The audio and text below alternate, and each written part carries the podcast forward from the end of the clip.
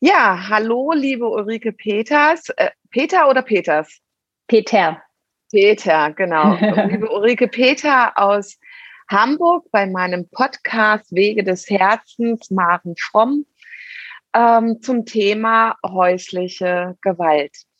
Äh, Ulrike, du bist ähm, Psychologin, arbeitest in einem Versorgungszentrum, psychologischen Versorgungszentrum in Hamburg und du gehst das Thema der Therapien anders an oder möchtest es auch neu angehen.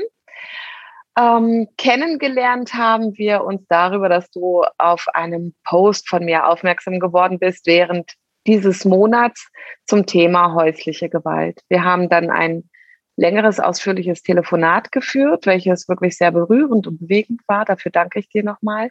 Ich dir auch. Und, und haben dann beschlossen, es ist so, so wichtig, dass ähm, auch neue Wege gegangen werden, wenn Menschen aufgrund von häuslicher Gewalt ähm, in Therapien sind ähm, oder was häusliche Gewalt in den verschiedensten Formen überhaupt mit den Menschen macht. Und ich lade dich jetzt ein, erstmal was zu dir zu erzählen. Ja, hallo, danke, dass du mich gefragt hast, ob ich das mit dir machen mag. Ich habe tatsächlich noch nie einen Podcast gemacht, bin auch ein bisschen aufgeregt.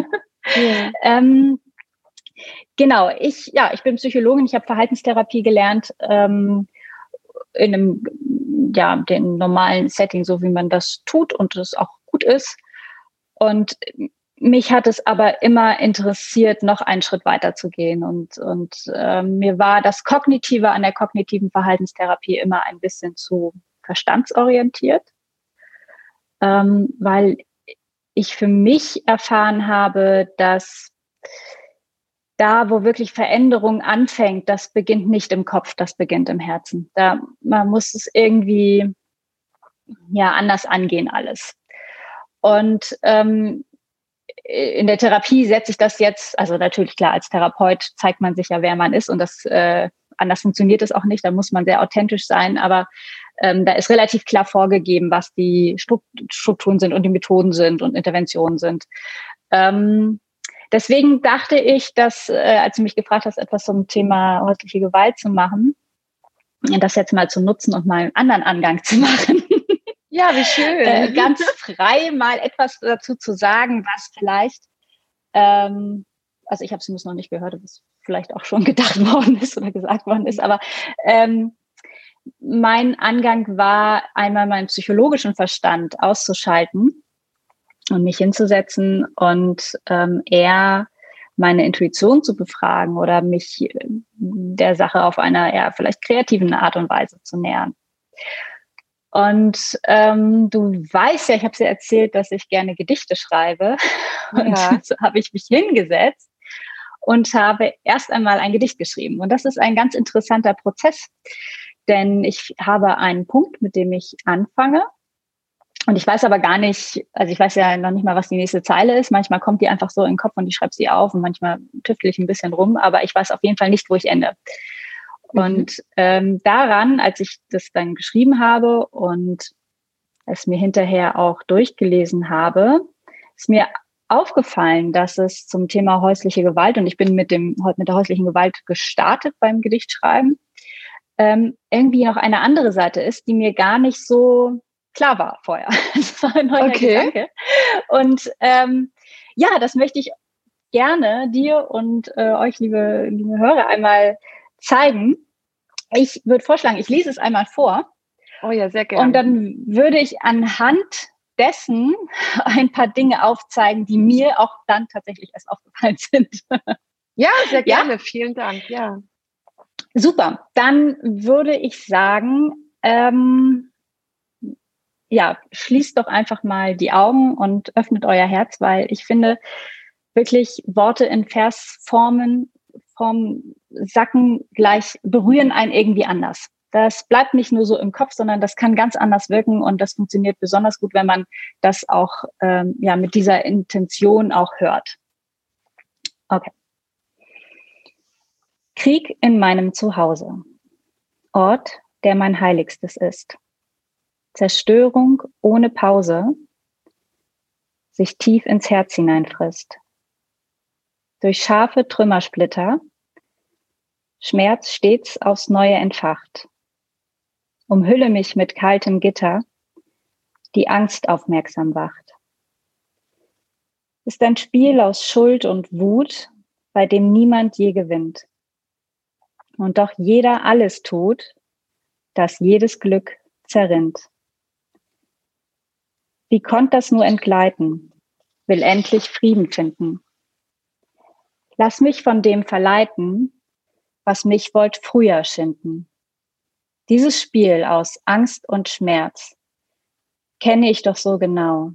Damals wurde mein kleines Herz schon eisern, kalt und grau. Okay. Ja, ja. danke. wow. Sehr ähm, berührend. Ja, das, das finde ich auch. Also es ist mhm. tatsächlich so, dass wenn ich das dann daher lese, dann immer so, wow, ja, genau, das ist, das ist das Gefühl. Das ist, darum geht es. Es geht nicht um das Verstehen. Aber als ich mir dann angeguckt habe, ähm, habe ich meinen psychologischen Verstand wieder angestaltet. Äh, und das ist dann ganz spannend, wenn man nämlich eine andere Perspektive hat, eine andere neue Sichtweise, das dann zu kombinieren mit dem, was man ja schon weiß. Mhm. Und da ist mir dann aufgefallen, beziehungsweise das ist mir, als ich es durchgelesen habe, ist mir das ist was, was wirklich völlig erstaunlich, dass ich plötzlich darin eine andere häusliche Gewalt auch gesehen habe, als die, die ich beim Schreiben im Kopf hatte und die ihr jetzt wahrscheinlich auch alle gehört habt, nämlich ähm, die häusliche Gewalt im Inneren zu Hause. Denn Gewalt sind nicht nur Taten, Gewalt sind eben auch Worte. Und äh, das, die, das, die kann man auch sehr gut gegen sich selbst richten. In mir. Ne? Der Verstand gegen sich selbst sozusagen. Ja. Und ähm, jede Zeile passt eigentlich auch ganz genau auf diese innere häusliche Gewalt.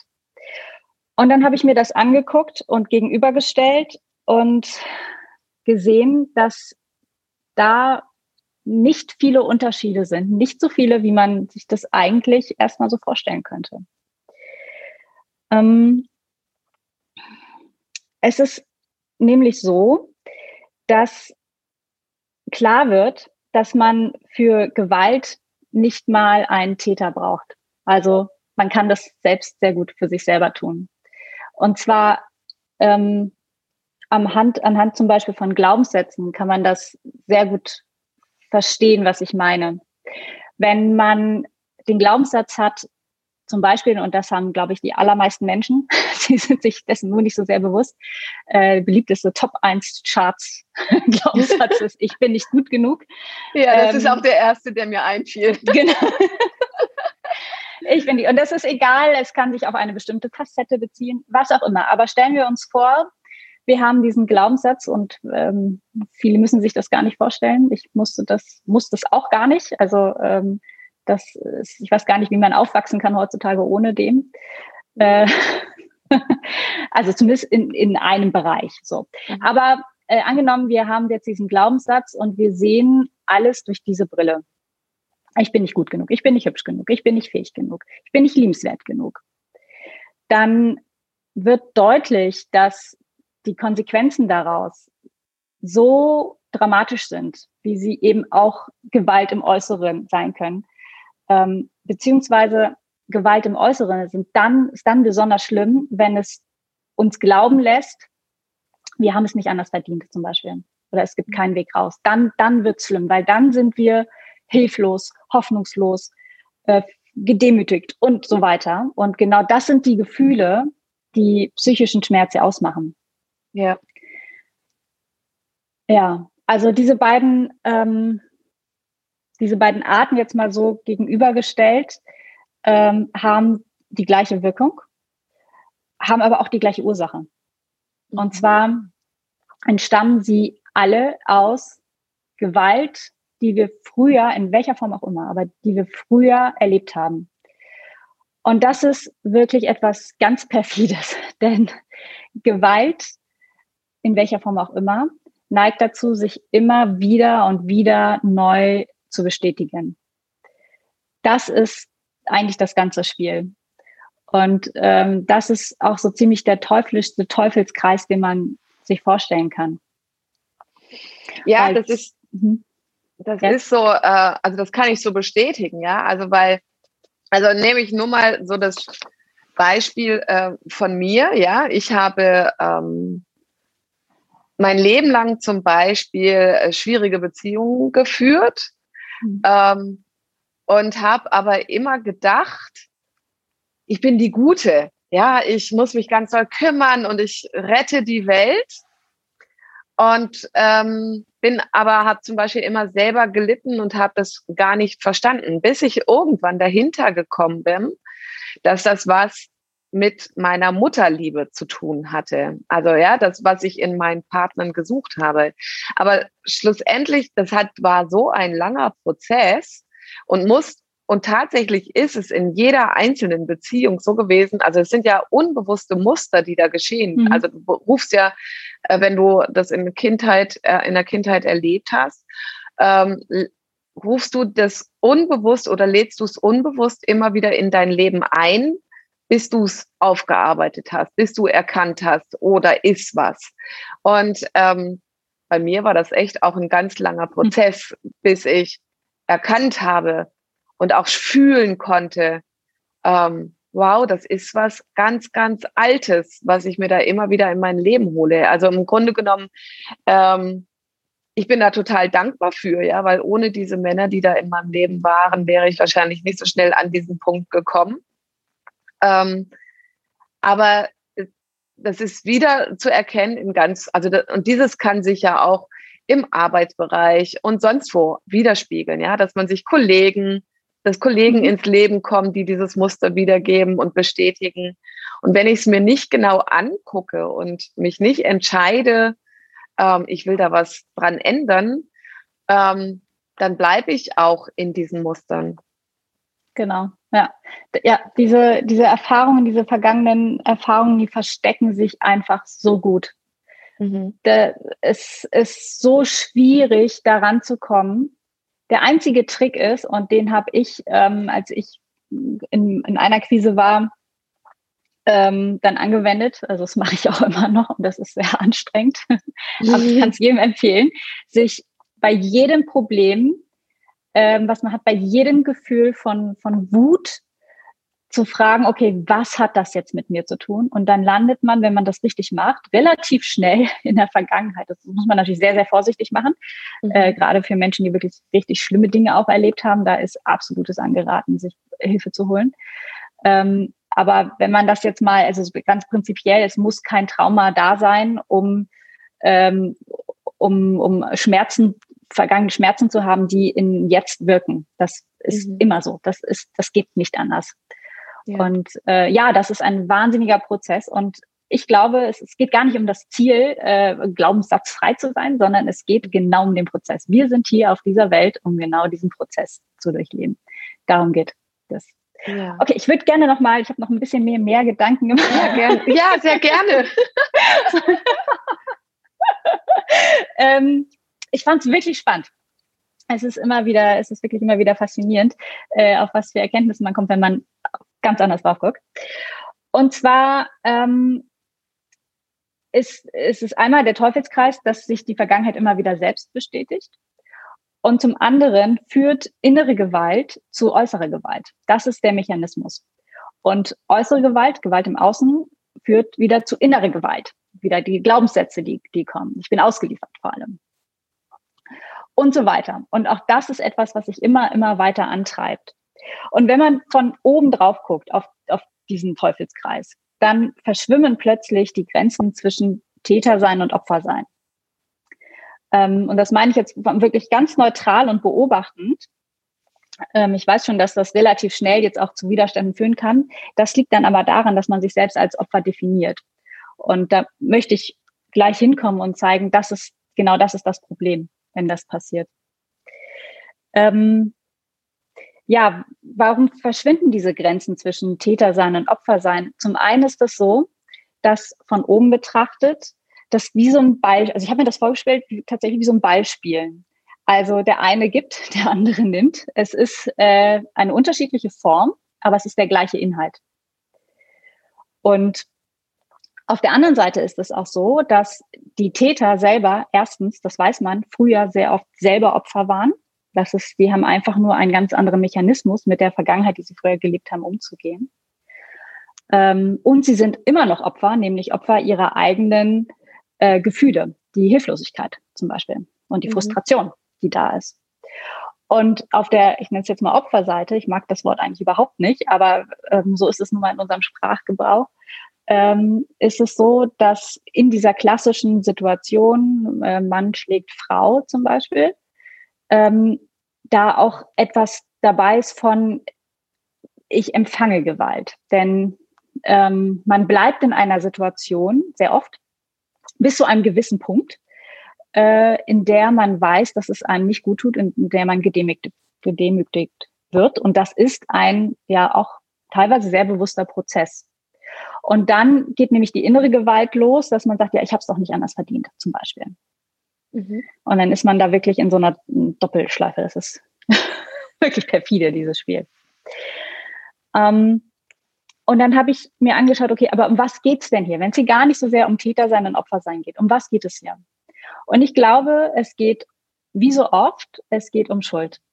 Es geht um, um diesen Mechanismus, sich selbst unschuldig zu fühlen, indem man die Schuld im Spiel behält. Ja. Ähm, was nämlich passiert ist, wenn jetzt zum Beispiel als eine Frau, die geschlagen wird, den, den eigenen Vater, der sie selber geschlagen hat, und solche Konstellationen sind sehr oft, das ist relativ natürlich, dass sich das daraus entwickelt, die gibt dann die Schuld zum Beispiel dem eigenen Vater, dass, ähm, dass sie damals schon geschlagen hat und so weiter. Aber damit bleibt man in dieser, in dieser Schleife gefangen. Mhm. Ähm, ja, und dann passiert etwas, was man Projektion nennt in der Psychologie. Das bedeutet, die eigene Schuld, die ich vielleicht selber empfinde, und wir Menschen können das wunderbar. Wir können uns gleichzeitig, wir können wütend sein und völlig entsetzt über das Verhalten anderer und uns gleichzeitig selber äh, Schuldvorwürfe machen. Ich mache das auch ganz oft. Okay. Und arbeite daran. Ähm, das, ist, das ist auch, wenn man mal wirklich hinguckt, warum ist man wütend? Weil man selber die Schuld von sich wegschiebt. Und mhm. aus Wut entsteht Gewalt. Genau, und diese Projektion, die findet immer in unserer menschlichen Wahrnehmung statt. Wir können gar nicht die Wirklichkeit so wahrnehmen, wie sie ist. Wir nehmen sie immer durch unseren persönlichen Filter wahr und dieser Filter ist gebaut aus der Vergangenheit. Und ich projiziere also meine eigenen Erfahrungen in das Jetzt. Zum Beispiel ist es dann so, dass der Mann, ähm, der die Frau klassischerweise schlägt, äh, sagt, Schuld ist die Politik und meine Arbeitslosigkeit und der Alkohol und die Frau. Und äh, wenn er dann schlägt oder was auch immer tut, dann meint er damit nicht die Frau an sich, das Wesen de der Frau, sondern er meint vor allem seine eigene Hilflosigkeit. Mhm. Und genauso ist es auch auf der anderen Seite. Ähm, da wird dann die Schuld zum Beispiel der Situation gegeben, dass man, ja, ich kann ja nicht raus und äh, es ist der Alkohol und der ist ja gar nicht so. Und auch das ist ähm, ja ein, ein Schuldverteilen.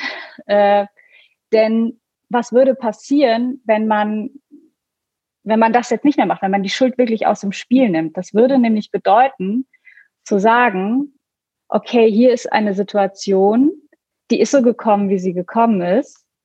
Ähm, das hat seine Gründe, sonst wäre sie anders. Ich bin in dieser Situation, ich tue das, was ich tue, ich empfange das, was ich empfangen habe. Und da ist ein, äh, mein Partner, der ist auch gefangen in seiner Schleife und ich sehe all diese Zusammenhänge und jetzt höre ich auf, die Schuld hin und her zu werfen. Ich nehme die Schuld raus und in diesem Moment, wenn ich das tue, dann bekomme ich meine eigene Verantwortung für mein Leben zurück.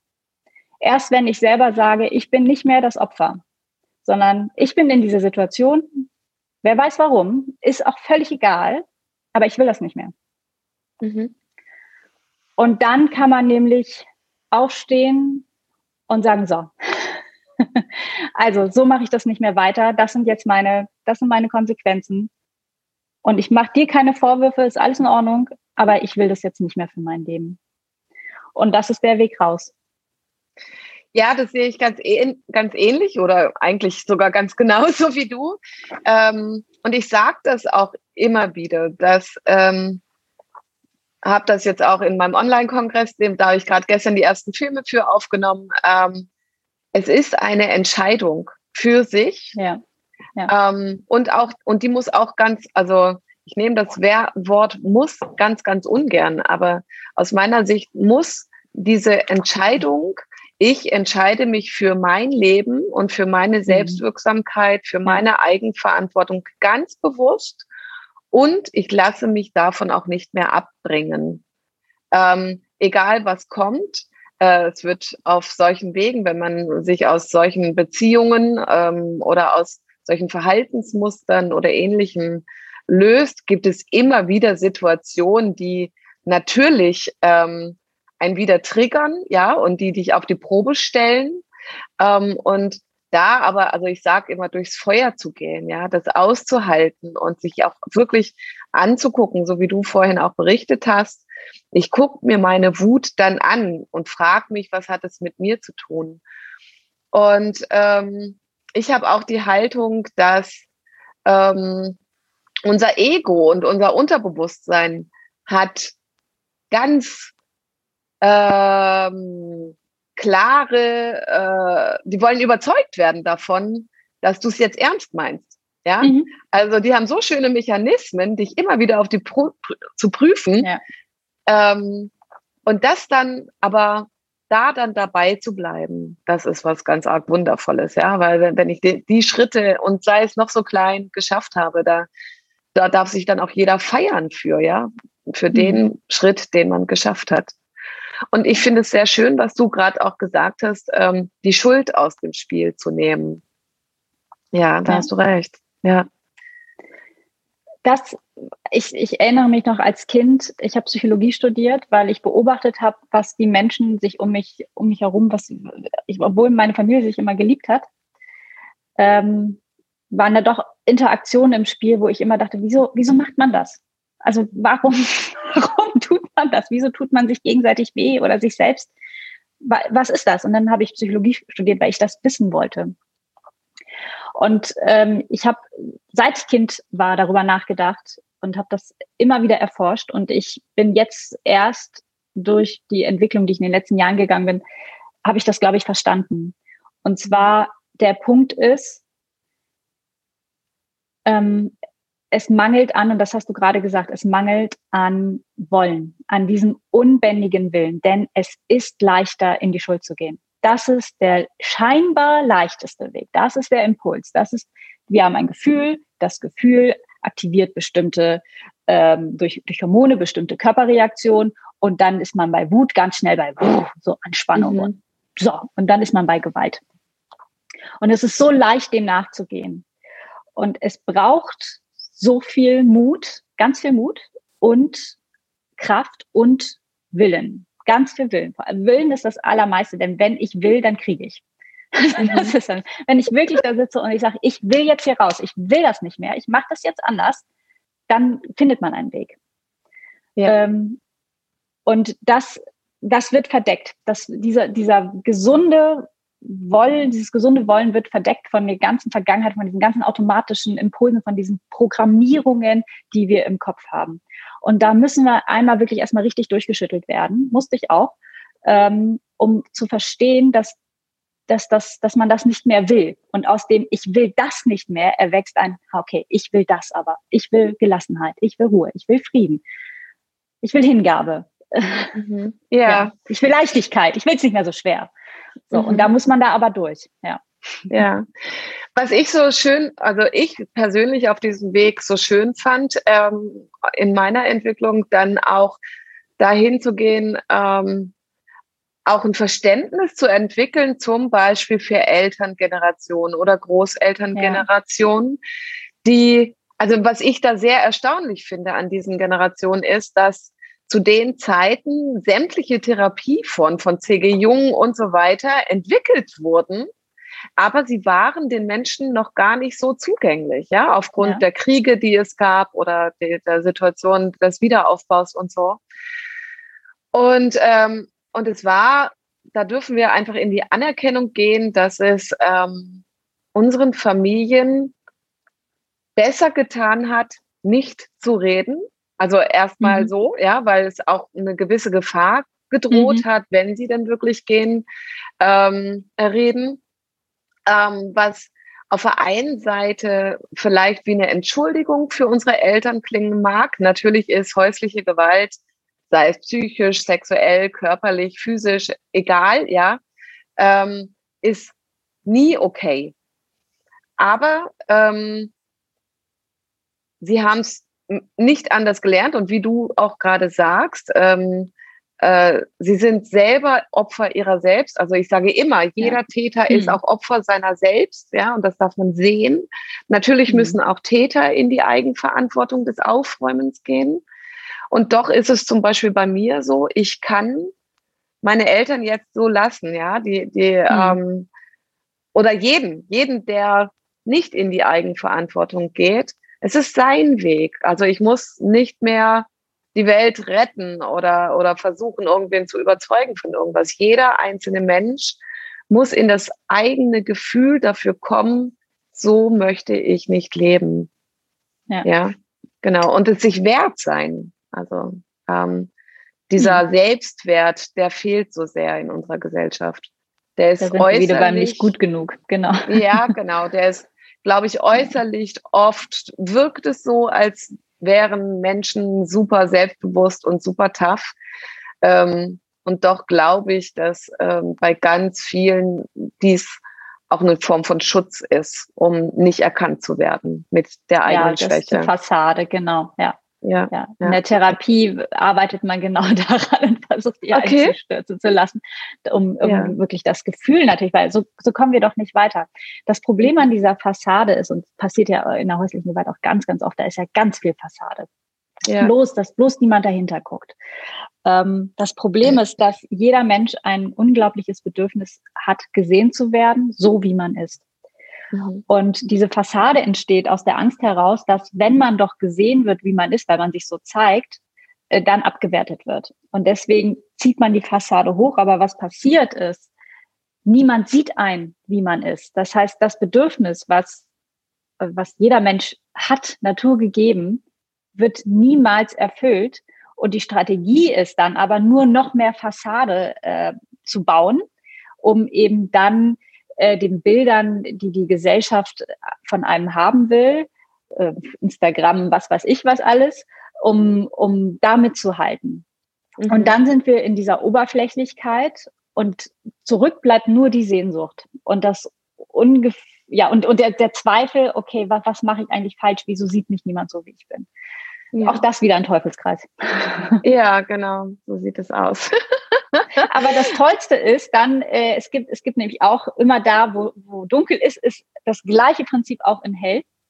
Ähm, ich weiß nicht, ist das dann ein Engelskreislauf oder so?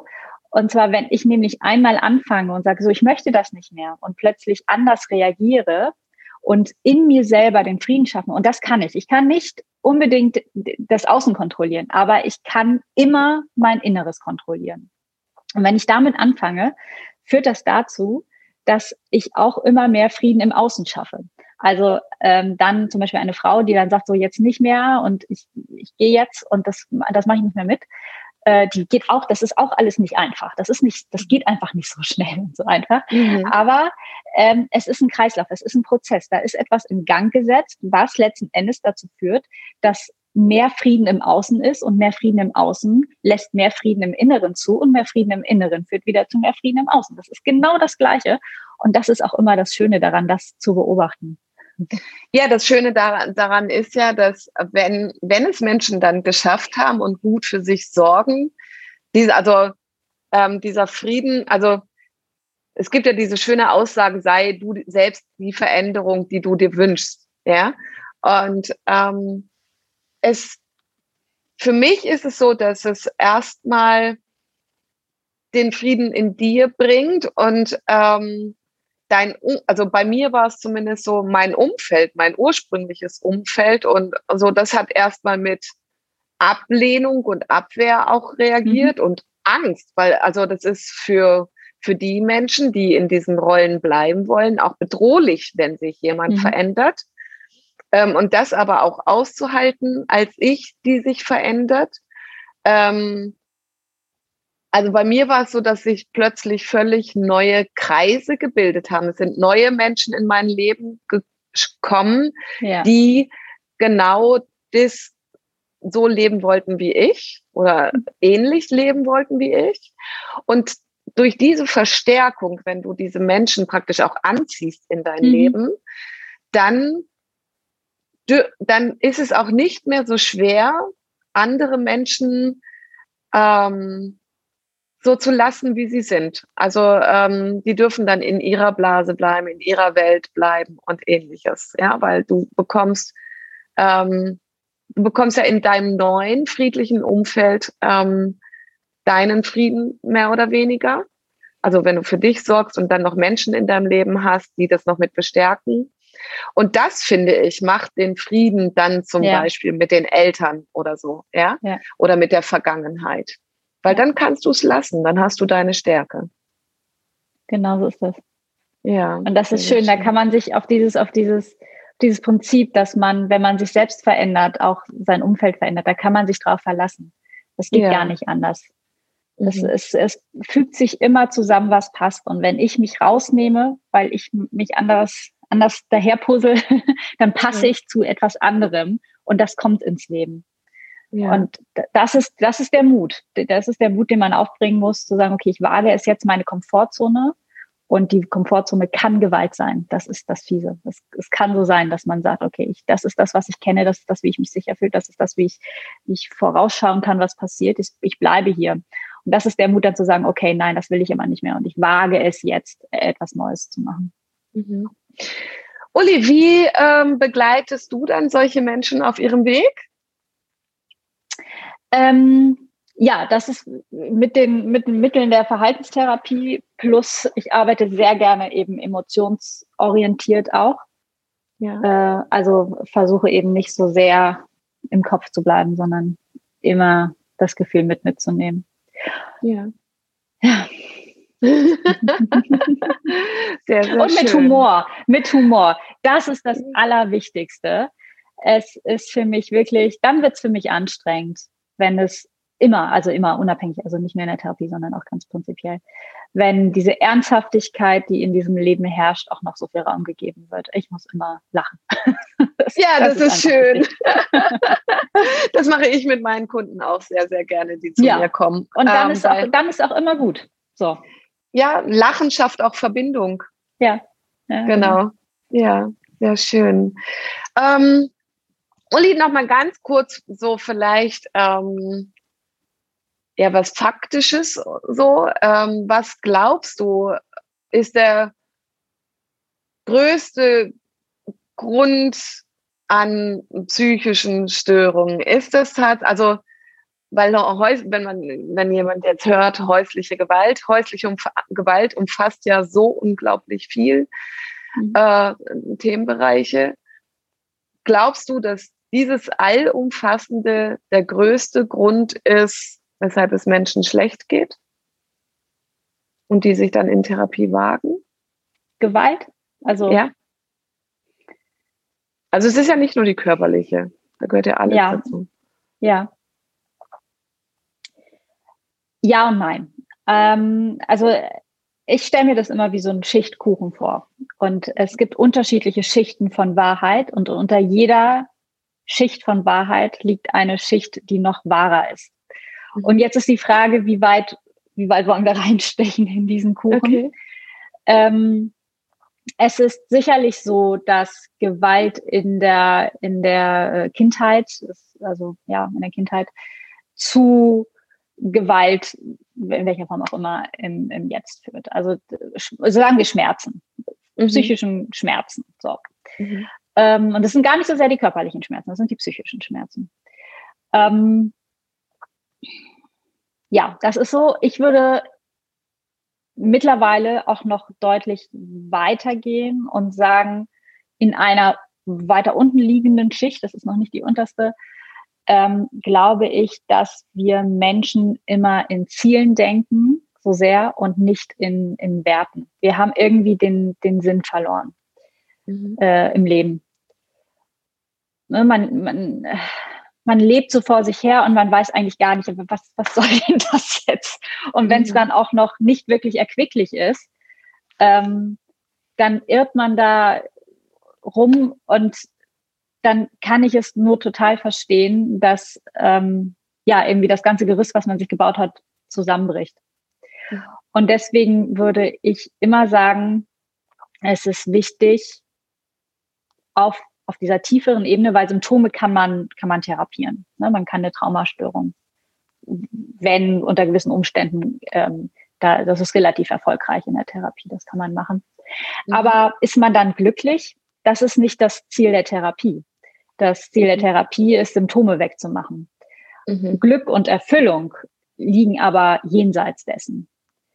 Und wer glücklich und erfüllt ist, der hat kein psychisches Leiden. Und um dahin zu kommen in dieses Gefühl von Erfüllung, brauche ich eine tiefe Sinnhaftigkeit. Das ist meine persönliche Überzeugung. Ja. Ähm, und die fehlt und die darf jeder für sich selbst finden. Okay. Ja, das stimmt. Hast recht. Das finde ich sehr schön.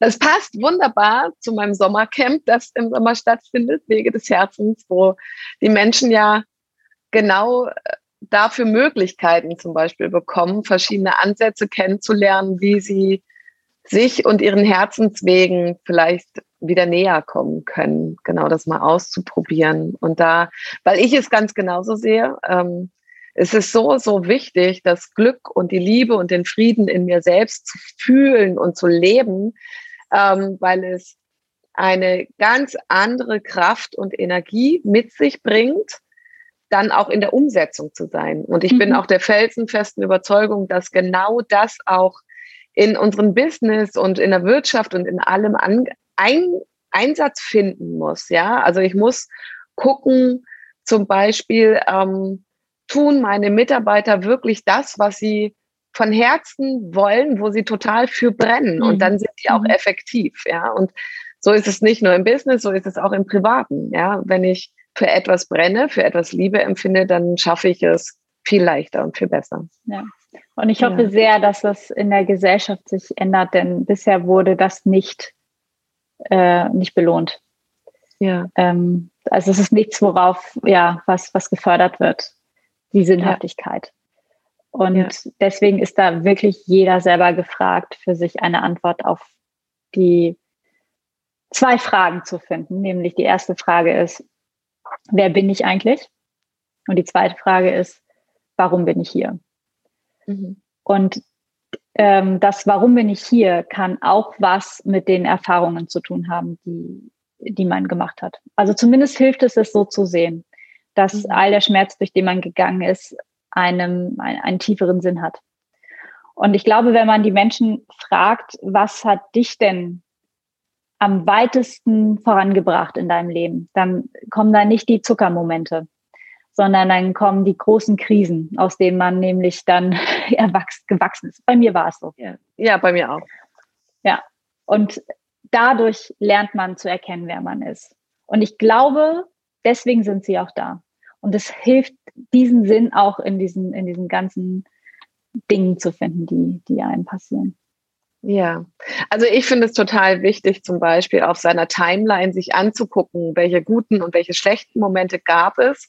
Und dann aber in diesen schlechten Momenten nicht nur zu gucken, was war daran schlecht, sondern welche Resilienz, welche Kraft und welche Stärke habe ich besessen, um aus dieser Krise herauszukommen. Ja. Und dann diese Kraft und Stärke auch wieder neu einzusetzen. Und das ist, finde ich, was ganz, ganz Heilsames, ja, ähm, und was Stärkendes. Und das wünsche ich also auch den Menschen, die äh, sich noch in der Opferrolle von häuslicher Gewalt sehen, ähm, wünsche ich denen, dass sie sich das angucken können. Also zum Beispiel auch, hey, ich habe das da und da erlebt, aber ich habe es auch überlebt. Und hm. was hat mir geholfen, es zu überleben? Und ja. da das aber nicht als Opfer mehr zu sehen, sondern als eine Kraft und Stärke und für sich selbst zu nutzen und in die Eigenverantwortung zu gehen. Genau, genau. das ist es. Ja. Mhm. Liebe Uli, ich danke dir ganz herzlich für das Gespräch. Möchtest du noch ein, zwei letzte Sätze an die Zuhörer mitgeben? Ich würde sehr gerne nochmal das Gedicht vorlesen und um eine Strophe ergänzen, weil ja. ähm, ich mag es überhaupt nicht, mit etwas zu enden, was negativ ist. Deswegen würde ich gerne noch was hinzufügen. Ist das okay? Ja, das finde ich einen ganz schönen Abschluss. Ich, dann verabschiede ich mich schon vorher ja. von all den Hörern. Ähm, ich hoffe, dass das Interview für euch wirklich interessant war und auch aufschlussreich, ähm, dass häusliche Gewalt auch Resilienzen stärkt, um da rauszukommen und dass es das ganz arg groß wert ist, ähm, in deine eigene Kraft zu kommen. Und dann dürfen wir dir jetzt nochmal lauschen, liebe Ulrike. Vielen Dank. Okay. Bitte nochmal die Augen zu und das Herz auf. Und äh, ja, ihr dürft das jetzt so lesen, wie es kommt. Und nachdem, wie wir jetzt auch über was wir gesprochen haben und äh, die, die Aspekte, die wir aufgezeigt haben, vielleicht ist es so, dass es jetzt nochmal nochmal einen anderen Weg ins Herz nimmt, dieses Gedicht und diese Worte. Krieg in meinem Zuhause, Ort, der mein Heiligstes ist. Zerstörung ohne Pause, sich tief ins Herz hineinfrisst. Durch scharfe Trümmersplitter, Schmerz stets aufs Neue entfacht. Umhülle mich mit kaltem Gitter, die Angst aufmerksam wacht ist ein Spiel aus Schuld und Wut, bei dem niemand je gewinnt und doch jeder alles tut, dass jedes Glück zerrinnt. Wie konnt das nur entgleiten, will endlich Frieden finden. Lass mich von dem verleiten, was mich wollt früher schinden. Dieses Spiel aus Angst und Schmerz kenne ich doch so genau. Damals wurde mein kleines Herz schon eisern, kalt und grau. Ich will es nicht mehr spielen. Erkenne den Weg hinaus. Endlich mein Glück erzielen. Ich selbst bin der Weg hier raus. In diesem Sinne, auf Wiedersehen. Danke.